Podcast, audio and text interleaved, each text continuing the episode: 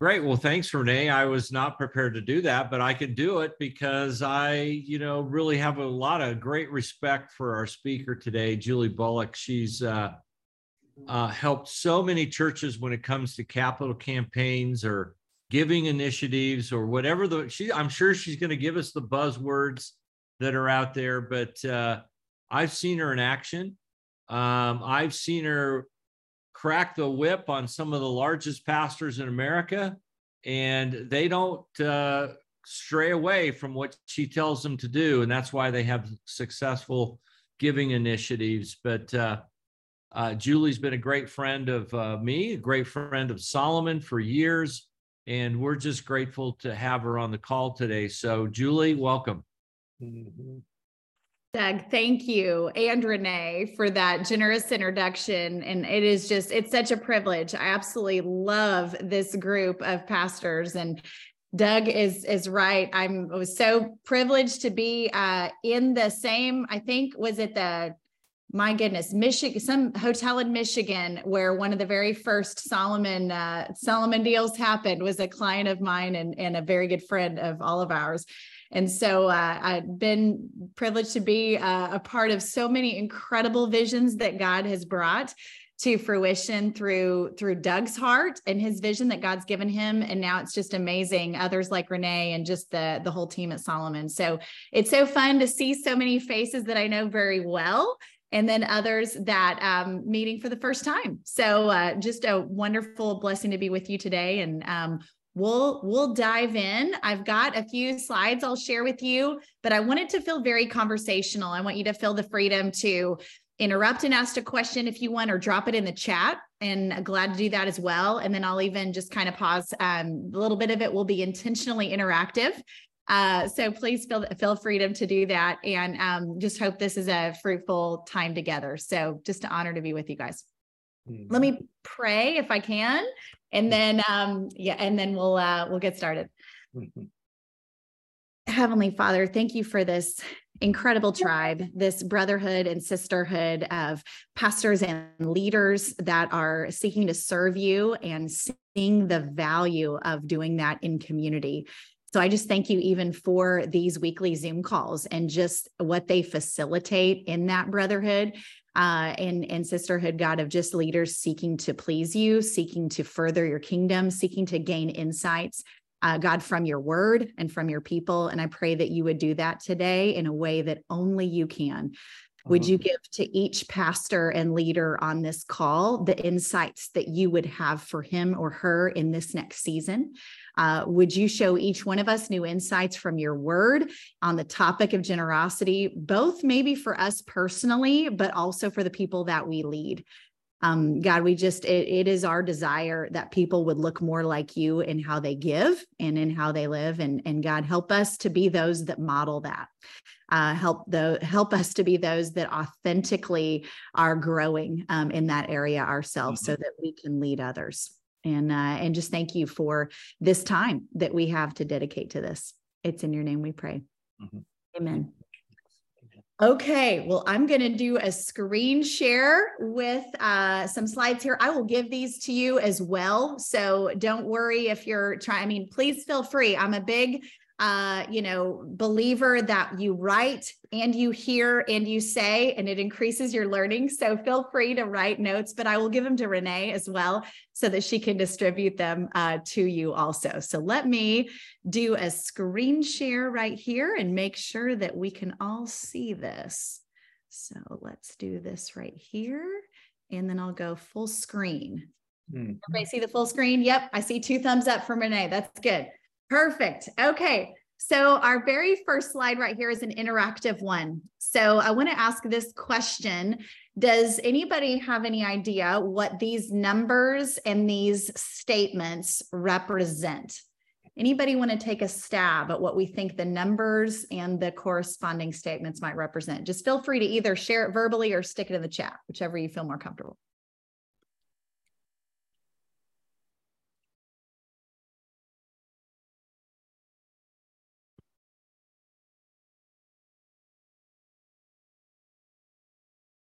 It the percentage of Christians who agree with the statement?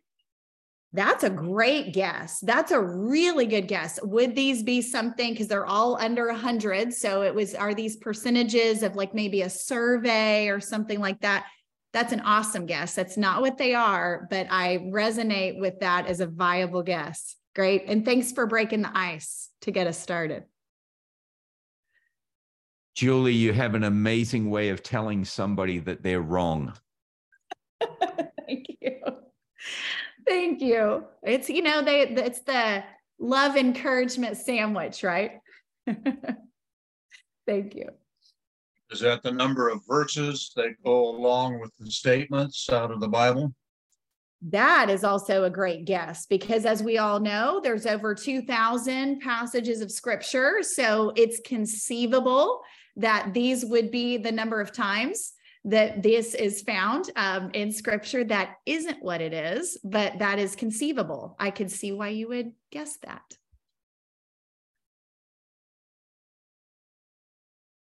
I'll give you a clue. Note that the numbers are chronological. See if that helps.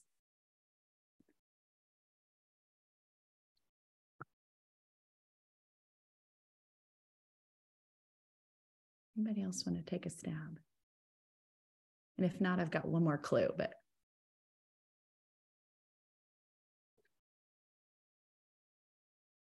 last clue 41.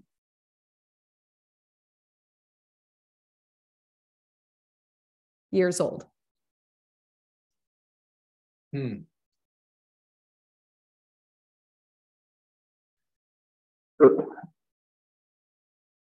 So this would be the age that a person made these comments, but I'm having a hard time seeing an eight-year-old have a golf ball business. Although I suppose they could grab it from the water and sell balls at the side of the golf course. Is that what this is? Brandon, excellent. So, a couple of things. You're so spot on. This is actually part of my giving story. There's a lot more things. There's probably 80 different moments I could put on here, but I tried to pick what would be the most significant moments and ages? So the numbers are ages, you're exactly right. And different um, situations or moments where God taught me something about giving, a biblical truth about giving through some type of a situation, through some type of a moment. So, so for example, like Brendan said, uh, at eight years old, and I won't go through every single one of them. I'm just going to hit three of them here. I did have a golf ball business with my best friend Emily. We grew up in Bartlesville, Oklahoma, just on a rinky dink municipal golf course on hole 14.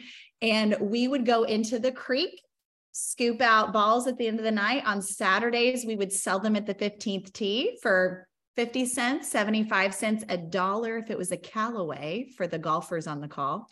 Uh, and we'd make a couple hundred bucks every weekend. So, uh, but we would split that. And very early on, my dad saw this happening and he taught me that giving needed to be a part of my financial picture at a very young age. Hmm. Now, fast forward to age 23. Something that my dad did teach me that I would say was an incorrect piece of theology. And all of us know we learn both correct pieces of theology and sometimes in our story incorrect pieces of theology. And by god's grace my dad and i have both been broken of this by now. But from a very early age i was taught to save 50% of every dollar. That's not in scripture. It's not in Dave Ramsey either for the Dave Ramsey followers or other types of budgeting followers, maybe on the call. But that was my dad. My dad grew up, and maybe some of you can relate to this. He grew up in a household where you kind of had to hang on to everything, or you might not have anything tomorrow. So I grew up in that household, very fiscally conservative. We're big savers. We were not big spenders, but we were big savers. And so I was taught that from a very young age. In fact, um, if you were to look at some of my um, correspondences, even in college. I went to Wheaton College. Some of the um, emails, because that was some of the earlier days of, of email uh, to my dad, I would say, Dad, did you look at my savings account? Are you proud of me, Dad? And I had a little eight buck an hour job at the phonathon at Wheaton. That's that was my fundraising start was uh, calling alumni asking them for 20 bucks but that was that was my first fruit my first fruit wasn't my giving. I was always a giver from a very early age. My first fruit and my focus was my fiscal conservatism. That's how I was raised. But at age 23, as you'll see on this moment, I remember it like it was yesterday. And I was a part of Community Christian Church in Chicago at the time when I was 23, and I was a part of my very first campaign. And I remember it like it was yesterday. It was the next campaign. And there was a couple on a video testimony. God used this video testimony to teach me about the idol of control. I'd hmm. never heard it verbalized like this before. In fact, our beloved Tim Keller has spoken about this before. He he has um, he delivered an incredible message called "The Blessing of Giving" back in 06. I'll, I'll send Renee the link if you've if you've never watched this message.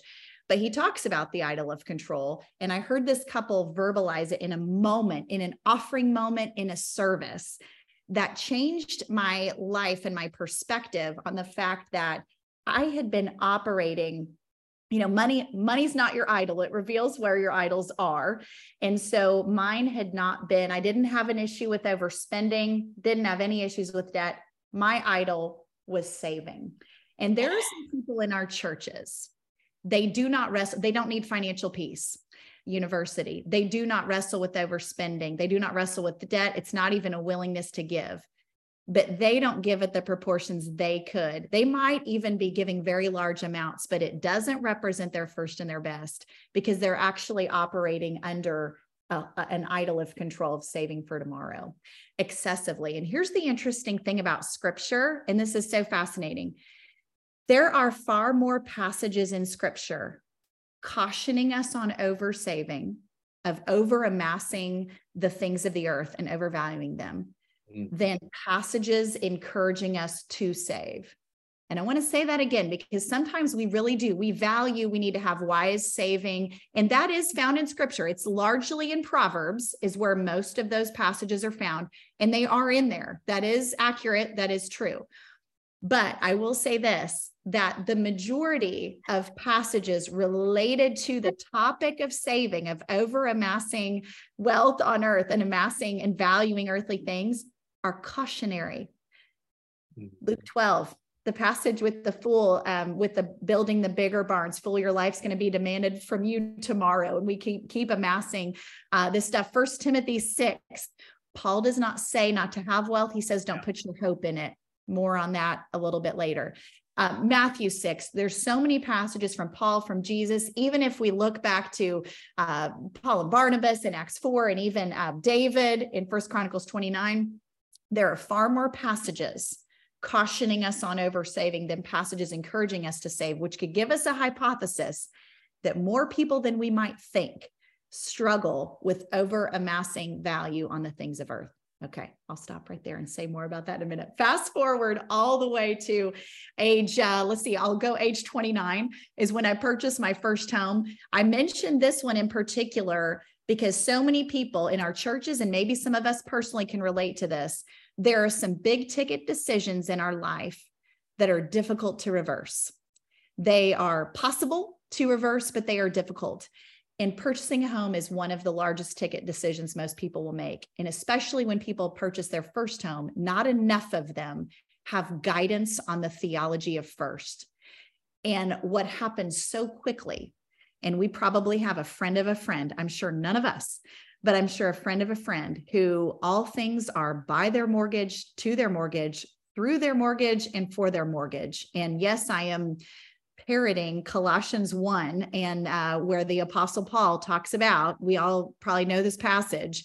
He's refuting the heresy of the day when people were saying that Christ isn't the way, he's a way to the Father.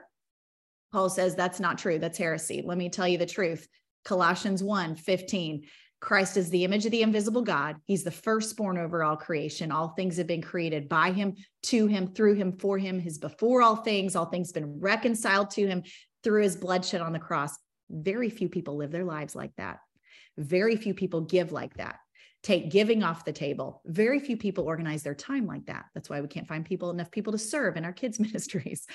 Most people, all things are either by their house, to their house, through their house, and for their house, or by their kids, to their kids, through their kids, and for their kids. Ouch. Uh, myself included. Uh, some people, everything is by their retirement, to their retirement, through their retirement, for their retirement. Everybody has something likely that is a driver in their life. Someone might even be giving a very large amount. It might even represent a very large percentage of their financial picture. But if you've ever said this statement, if I make this decision, some other things are going to be subservient to it, some other things are going to have to change, then that decision that you just made, whether it was sending a kid to college, buying a car, buying a house, investing in something, whatever it was, sending a kid to preschool, you made that decision and other things are being driven by it, then very easily all things suddenly become by it, to it, through it, and for it. And one of the very healthy things that we as pastors and leaders can do is help facilitate the theology of first for people, both through our giving, but honestly, through any area of our faith.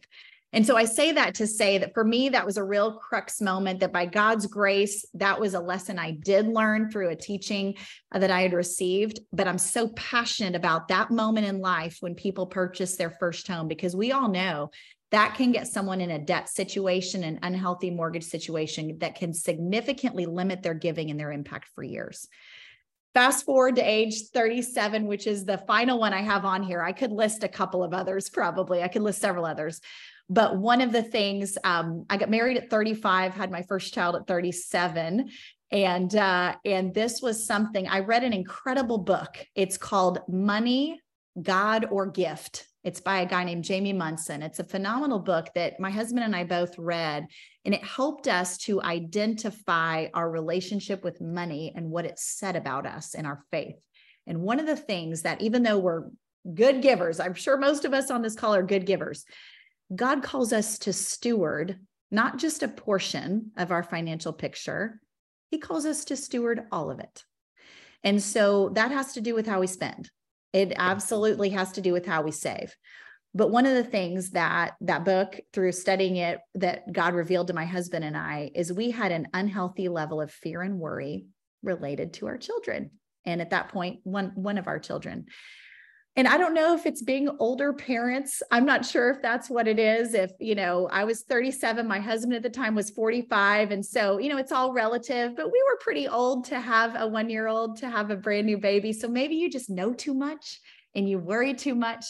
But we realized we were spending money effortlessly on things that the root cause of them was fear and worry. Those are not things of God. It doesn't mean we don't need to take care of our children. It doesn't mean that when they're sick, we shouldn't take them to the doctor, but only you and you know, and probably your spouse and definitely the Lord, if you're operating in an unhealthy level of fear and worry. And a lot of people's finances will follow unhealthy practices. Mm-hmm. So, more for that on another day. Why do I share this slide? First of all, if you've never done this exercise personally, I want to encourage you to do it. I want to encourage you to identify the moments in your life that God has used a situation, a person, a moment to help teach you a biblical truth about giving.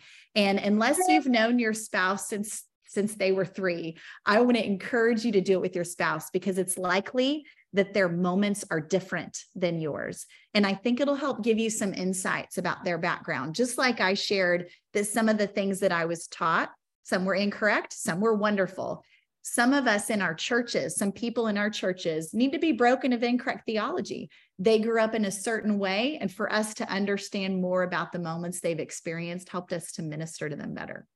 But the other point I want to make about this, besides just doing your own, is just the power of a moment itself. Giving is a journey. And sadly, because it's quantifiable, sometimes we think we've arrived Sometimes we think it's an all or nothing proposition. Are you a giver or are you not?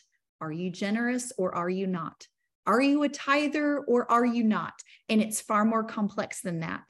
You don't just learn the theology of first one time. First means something different when you're buying your first home than when it does when you have two parents in a nursing home without some type of medical insurance it first means something different when you have kids in preschool than when you have kids in college. First means something different when you're in a wealth accumulation stage in a job or whether you're in a retirement stage. The theology of first is something we always have to teach our people. The theology of surrender, the theology of sacrifice. These are timeless biblical principles that are applied in different seasons of life differently. And God can use a moment, a season, a person, a situation to teach us along this giving journey. Okay, so a couple of things just even to set up um, an, another correlating premise. First of all, when we think about the local church, the local church has the unique privilege that no other nonprofit, non church entity has, even faith based, even a Christian college, a faith based nonprofit does not have this privilege right here.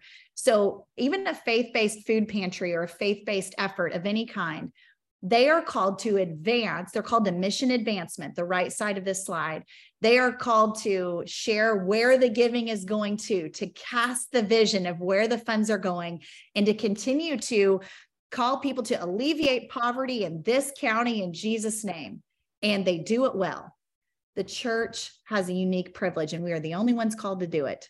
We are called to disciple people. And that doesn't stop with the area of generosity. And, in fact, I would say, especially in the area of generosity, because sometimes it gets forfeited at the expense of the right side of the screen. Sometimes when we're trying to advance the mission, we do so stumbling over and tripping over the opportunity we have to disciple people. And scripture teaches us directly against that. When you look at the two um, i'll say it this way. We we mentioned earlier there were more than 2000 passages about giving in scripture. We all probably know that.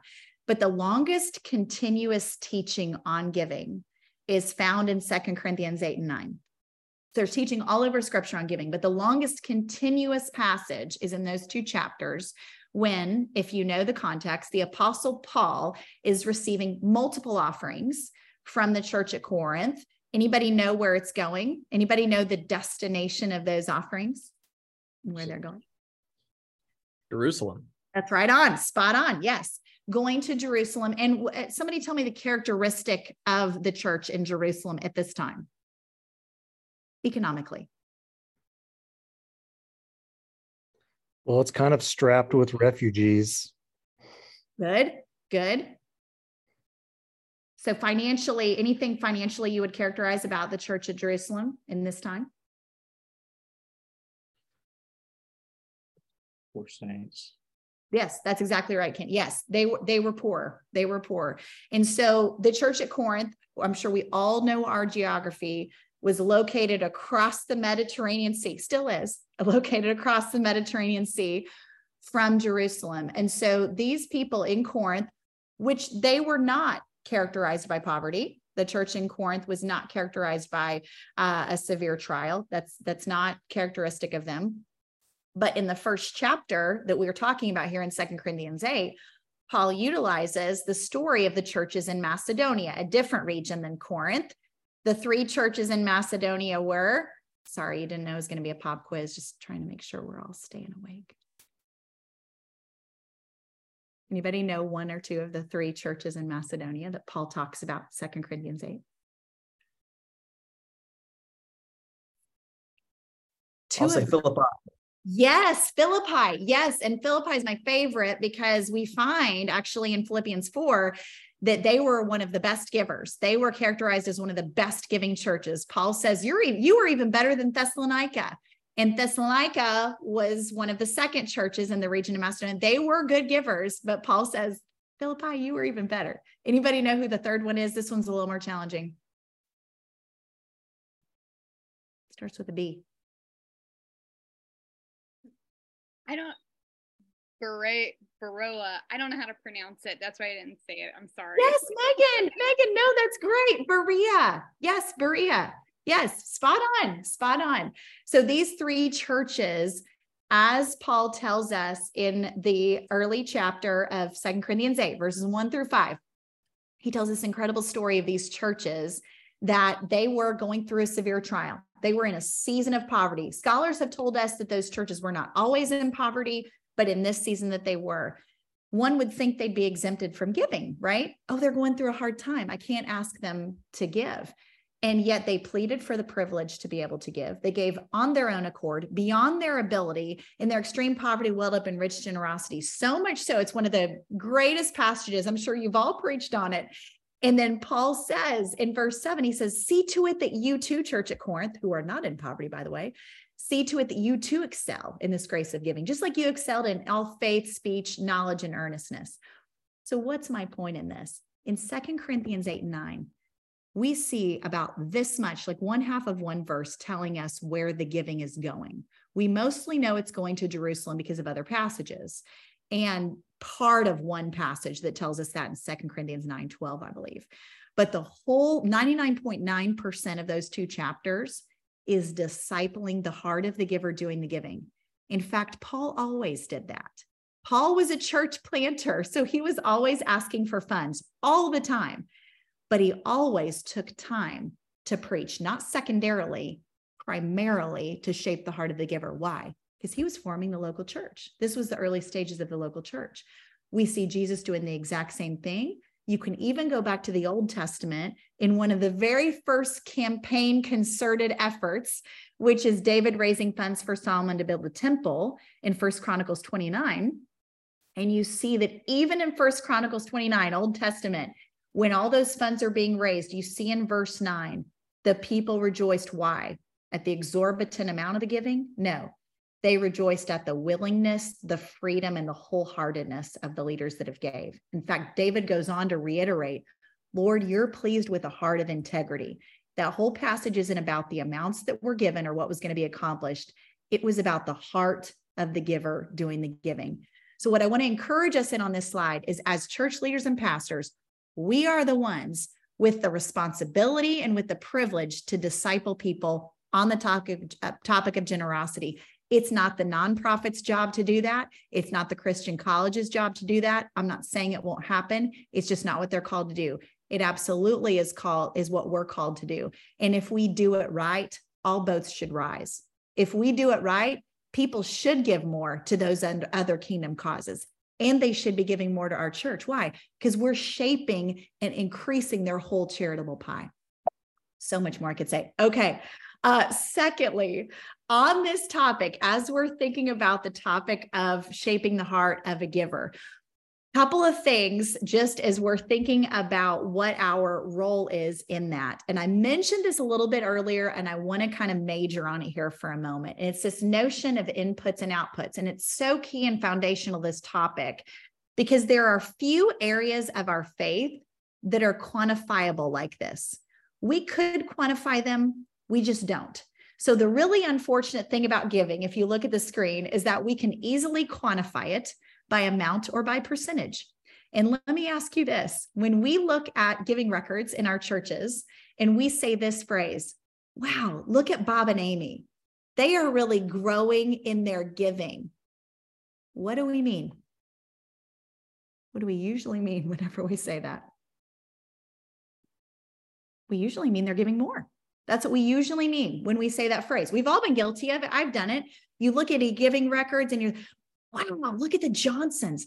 They are really growing in their giving. Or maybe we know that they've increased their percentage. Wow, for their they are really growing in their giving. Now, here's the thing that saves us and possibly our accuracy of that is that I would say most, most of the time, when someone's giving a larger amount, or giving a larger percentage. Most of the time, that is true, that there is some type of spiritual input that likely has correlated with that most of the time. But it's also possible they're just making more money. It's also possible they just have less expenses.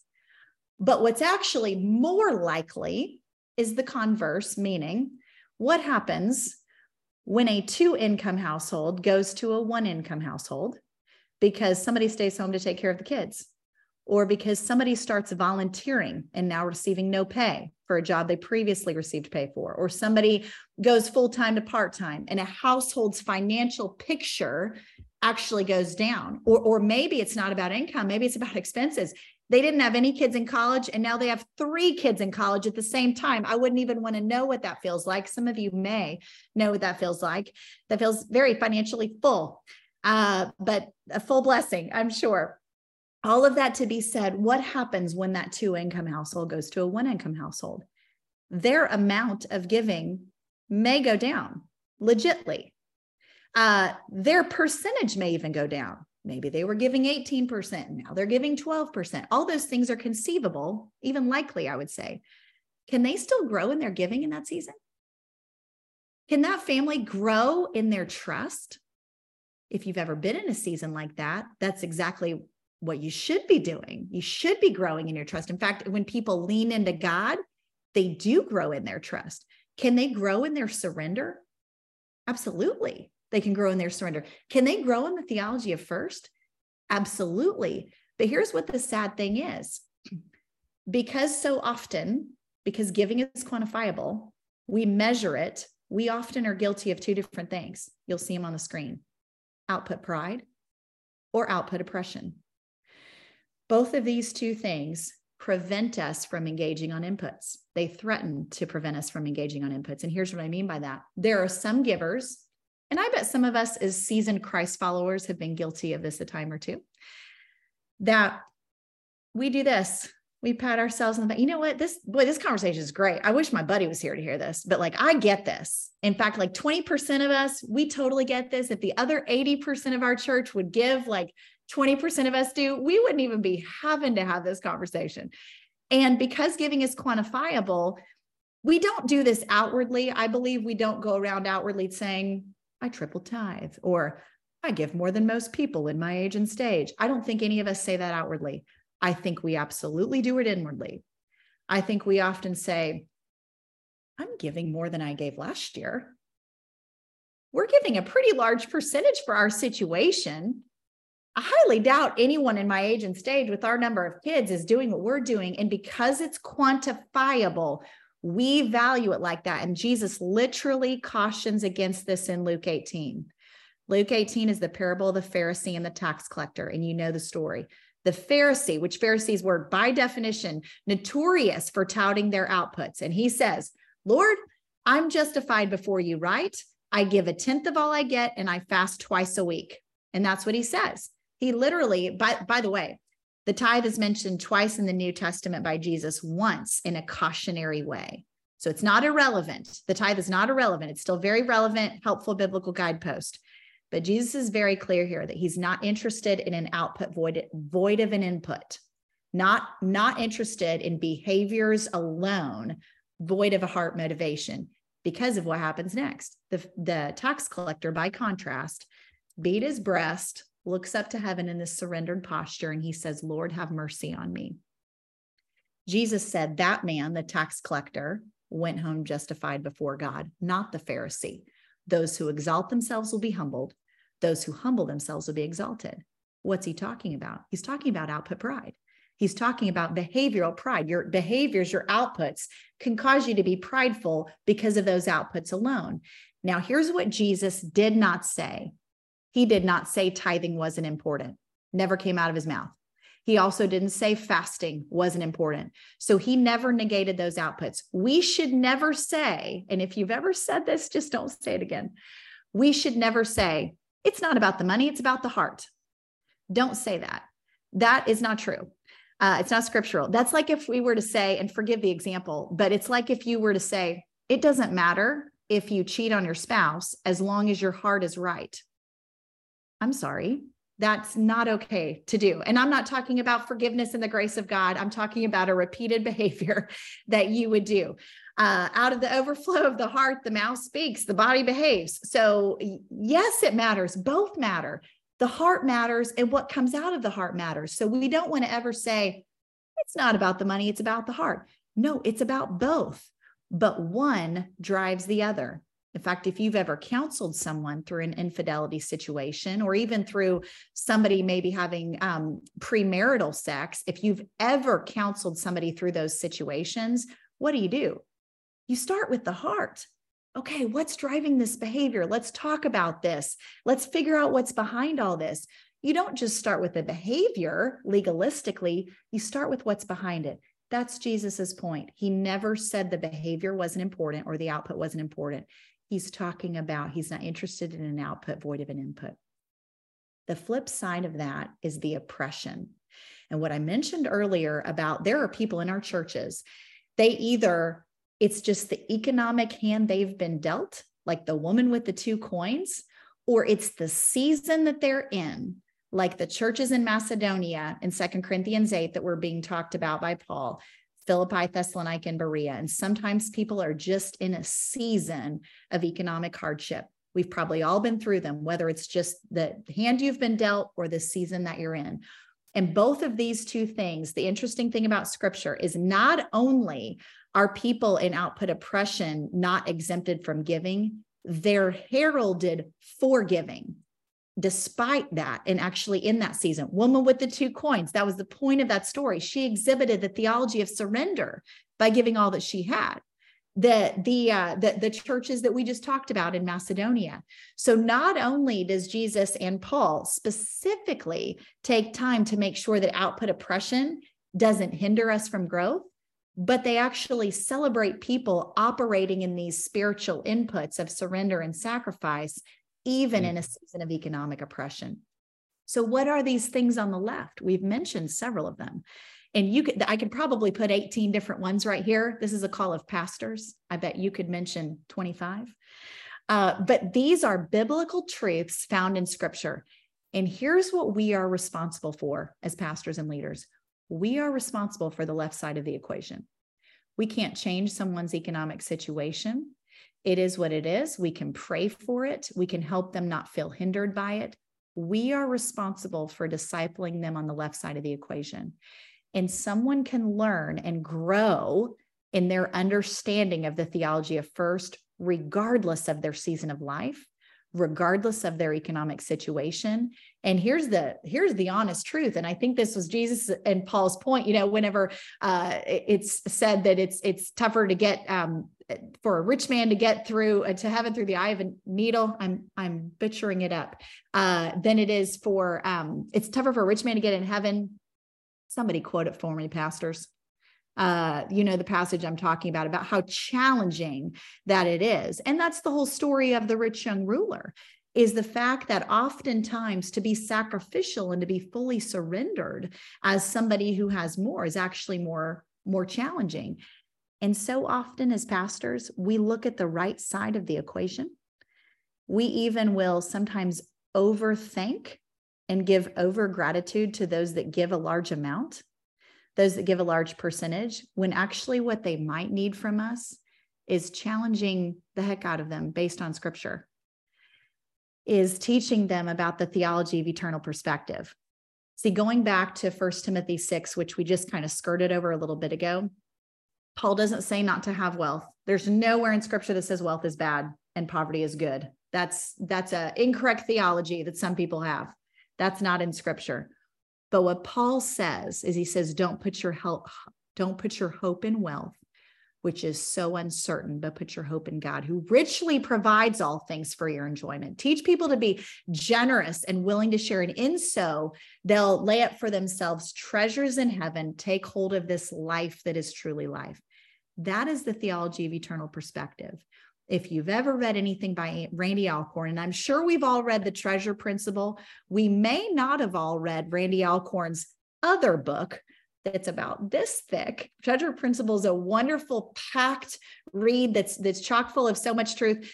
Uh, money, possessions, and eternity outside of Scripture itself is probably the most shaping book I've ever read that's influenced my own theology on eternal perspective related to our stuff, related to money, possessions, and eternity, exactly its title. And if you haven't read it, it's a thick read, but I'd highly encourage it because there are people in our churches, they might be some of our best givers by numeric measures, but they need a pastor to help challenge them on what the word of God says related to their wealth related to possibly even what I was saying earlier about over amassing and overvaluing the things of earth. And so when we think about leading people in the theology of first, eternal perspective, trust, surrender, and in fact, I even put some of these on a slide for you here, I'll give to you. Some of you I know are very astute on this subject and could do some of this as well.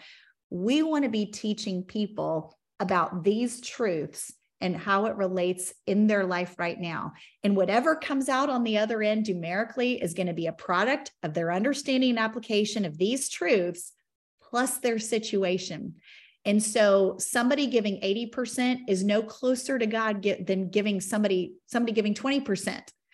That person might just make a lot of money and have less expenses. That's not evaluating. It's not an up and to the right correlation. I think it's amazing that Rick Warren reverse tithes and not to pick on Rick Warren because we all know he's amazing. And there are incredible spiritual inputs behind the decision that he makes to reverse tithe. But let's just be honest for a second. That's not mathematically possible for most people. It's not. It's not even the goal. The goal is not to give away as much as possible and to live on as little as possible. That's not found in scripture. The goal is total stewardship. God's the owner, we're the manager. And so, what that might look like for somebody might be stewarding their house differently. Not that they're supposed to sell their house, but they're supposed to use their house differently. It might mean for somebody else that they're supposed to use their going out to eat budget differently and more strategically and more honoring to God. The point isn't the amount or the percentage, it's the total stewardship and us leading people in these biblical principles. Okay, so much more I could say, but I am going to respect our time and I'm going to, I want to allow for some time for any additional dialogue, but I want to land us on just an incredibly encouraging passage out of Hebrews 12, um, just encouraging us on really this cloud of witnesses and that Jesus has gone before us. He has set the race marked out for us. And so I just want to read this to us as an encouragement and then just kind of open it up for anything final. And then I believe Wes is going to pray for us at the end, I think. Dr. Wes. Uh, we don't want to be church centric, just all vision all the time. We actually don't want to be so giver centric that the tail is wagging the dog. We always want to be Christ centric. We want to be Jesus centric. And so, in this passage, therefore, since we are surrounded by such a great cloud of witnesses, let us throw off everything that hinders, the sin that so easily entangles. Let us run with perseverance the race marked out for us, fixing our eyes on Jesus, the pioneer and perfecter of our faith. For the joy set before him, he endured the cross, scorning its shame. He sat down at the right hand of the Father God. Consider him who endured such opposition from sinners, so that you will not grow weary and lose heart. Amen. Be encouraged. I know this is a difficult and polarizing topic. I pray that our um, approach today was refreshing and hopefully something that energizes you personally towards discipleship of your people. Um, and love to take any questions, reflections before Dr. West closes us up. So thank you.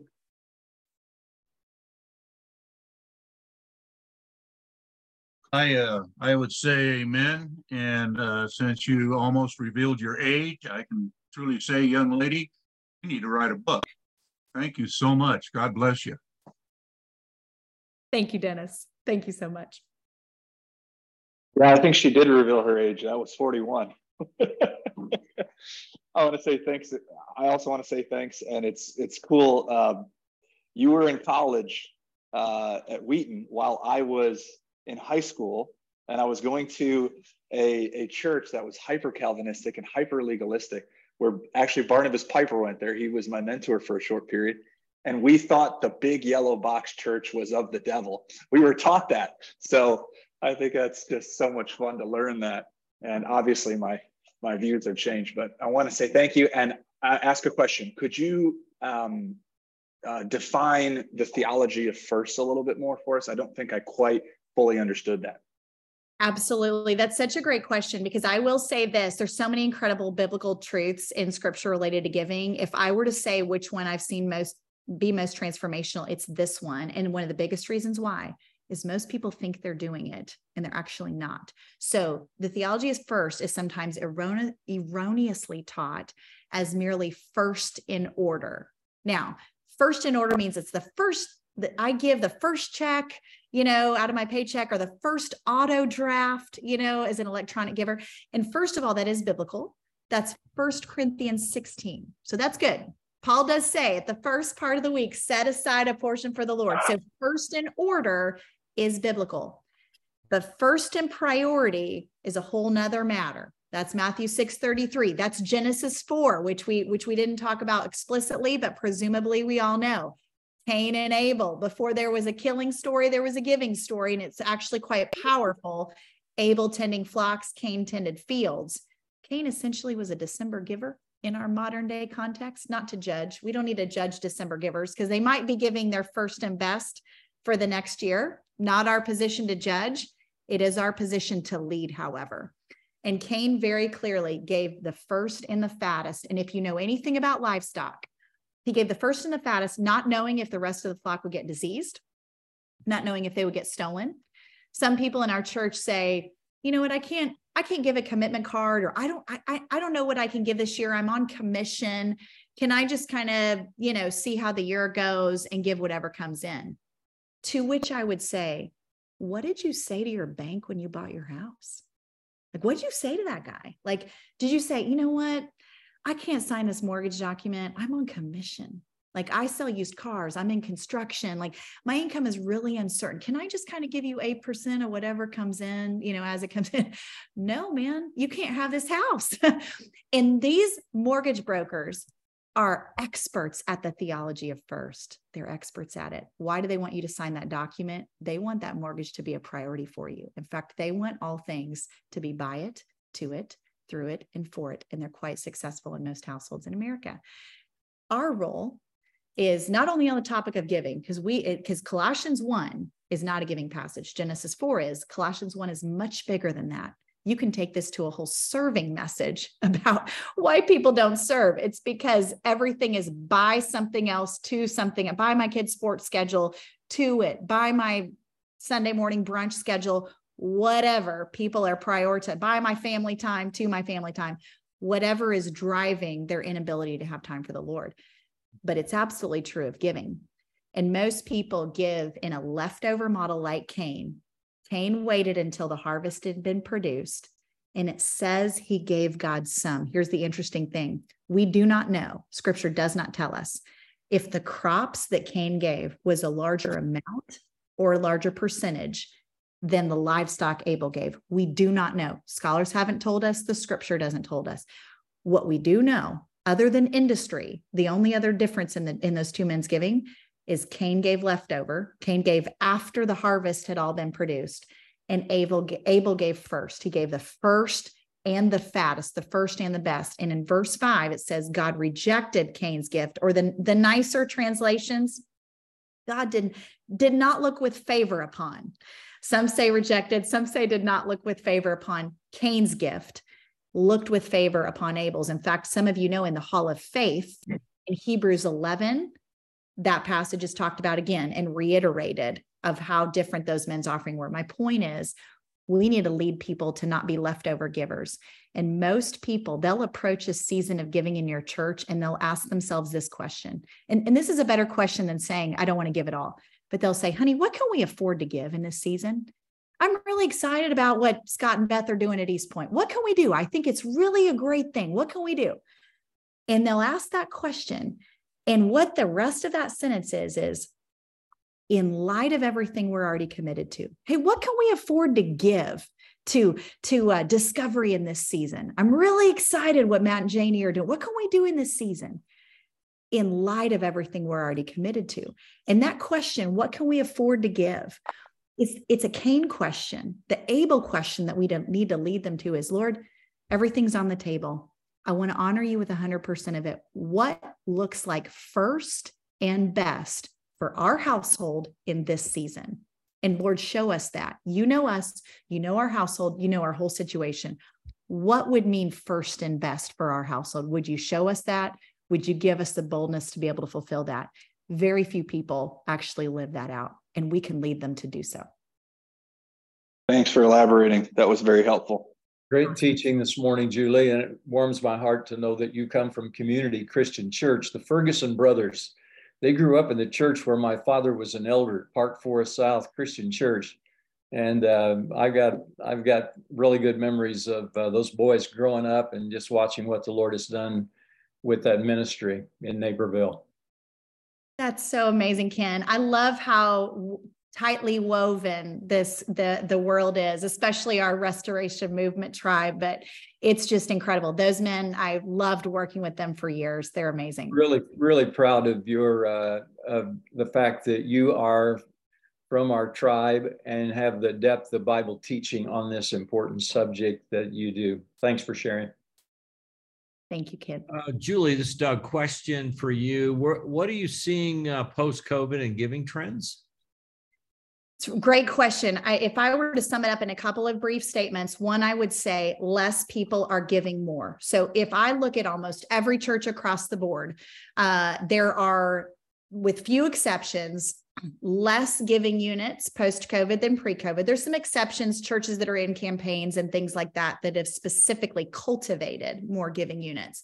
But if they're not in a campaign and it's just kind of business as usual, you know, they're they're even regardless of attendance, even we're seeing less giving units, but more per unit giving. So that's a huge trend that we're seeing. Obviously, people are combating that through giving initiatives and other giving efforts to try to broaden the base of givers. But I think a big part of that is, you know, COVID kind of weeded out some kind of peripheral people, which is sad because we want to reach those people. We don't just want the givers in our churches. We actually want the non-givers. That's who we want. We want to grow them. So it's it's it's not a great trend but it's something that i think we're actively trying to combat as those people do grow more. So that's one trend. The other thing i would say doug is um, obviously as we look at some high capacity giving what's happening with stocks and, and, and, i hope it will look better. It continues to kind of creep upward and look a little better but we've definitely seen some conservatism of people holding back and less giving from securities from marketable securities in the last couple of years. I hope that will improve obviously but um, that's a trend. And you know we're not really seeing any type of recessionary effect by and large. I would just say we're seeing a softening of some giving, but nothing like 0809 uh, whatsoever. So those are just a couple of observations. Excellent. Excellent. Great. Any other any other questions for Julie? You got her here now. This is your chance. And again, uh, we recorded this, so obviously I know I'm going to go back and listen to it in detail. Um, and uh, be, it's just great information. So well done. Julie, can you can you share your information so that we can contact you privately with some questions? Absolutely. Definitely. I'll just drop it right here in the chat. It is really easy. It's julie at generis.com. And I'll even put my cell. If you have a quick question via text, you're welcome to do that as well. So both of those two things are in the chat. Uh, uh Julie, um, just interested in your thoughts on the concept of tithe splitting.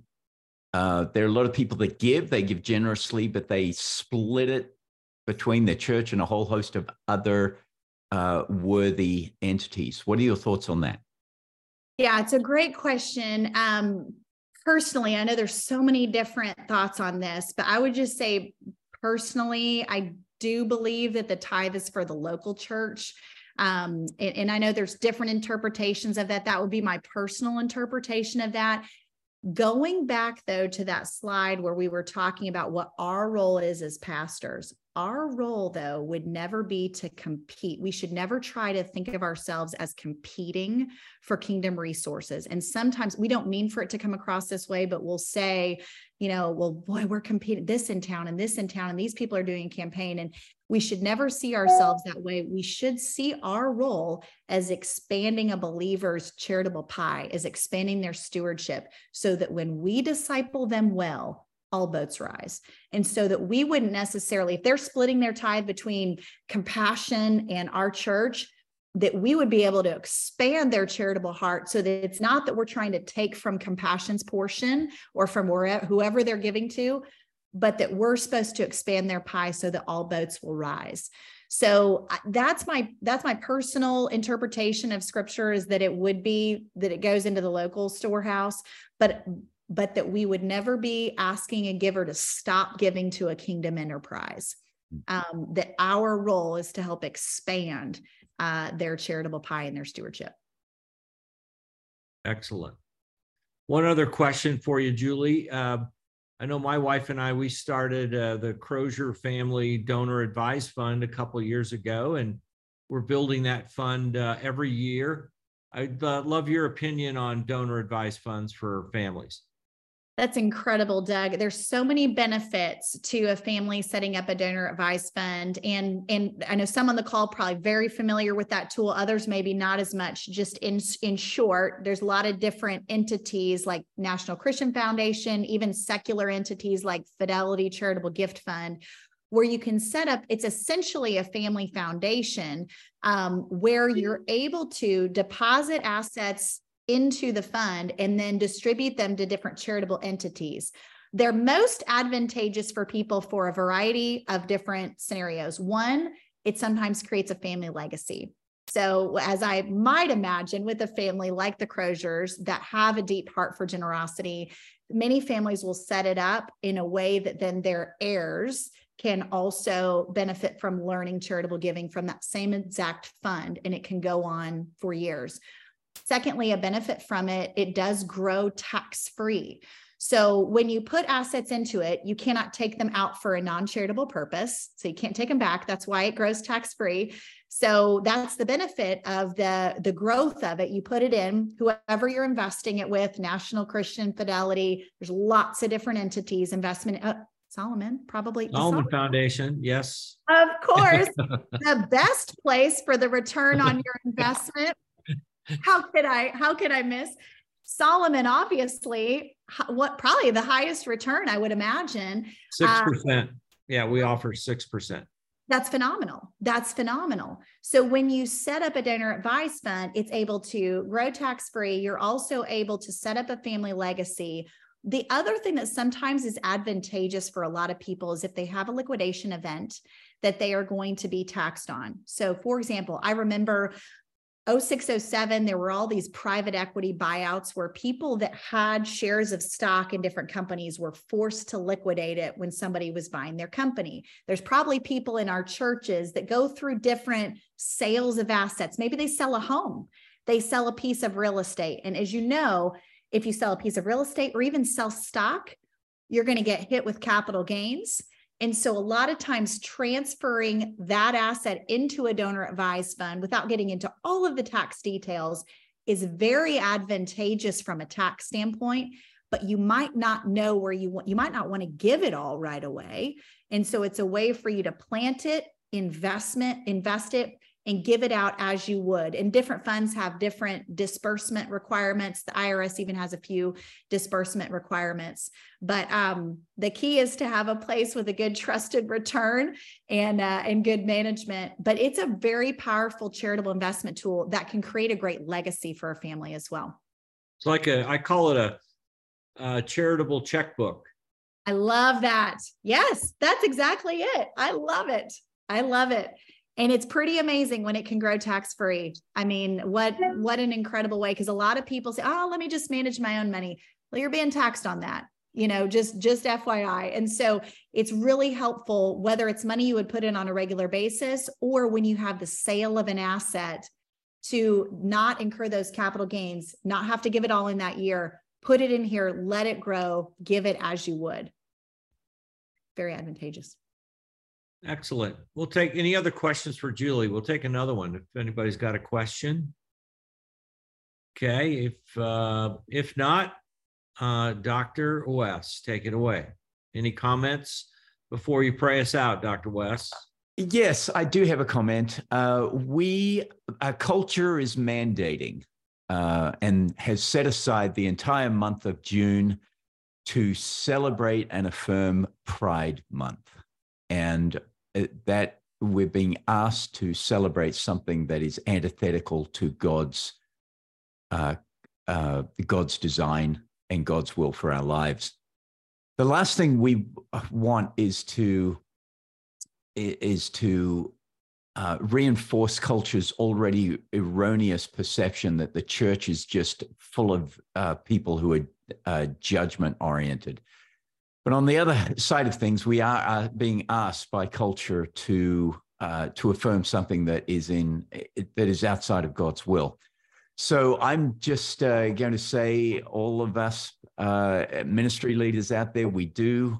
Um, uh, we don't need all cultural ducks to be aligned in order for us to minister well. In fact, uh, when when culture is um, is uh, promoting uh, such darkness, we can be we can be a light uh, in that context. And so I'm just going to pray for all of us, pray for wisdom that we would be able to navigate this um, and uh, do it in a in a way of grace uh, that does uh, two things that upholds our commitment to the Word of God, and number two uh, helps us to be able to minister to those who are lost in that world. Uh, and so, let me lead us in prayer. Father God, thank you so much that you have called us to ministry. And there are so many moving parts. There's the whole financial piece that, Lord God, Julie has uh, done such a wonderful job in, in leading us through your scripture and uh, through great wisdom that comes from you. Uh, we also, Lord, realize that we are in a culture that in oftentimes is asking us to celebrate things that are that are uh, that are not of you. And so, Father, we pray for wisdom that we'd be able to minister well uh, in this season. And Lord, that we would be a light uh, that people are so desperately searching for in all these other areas.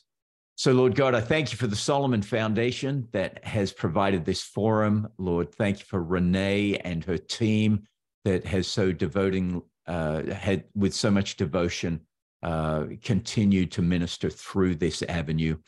Uh, Lord, continue to uh, give us wisdom to be great ministry leaders in such a time as this. And we pray all these things in the name of Jesus Christ, our Lord and Savior. Amen. Amen.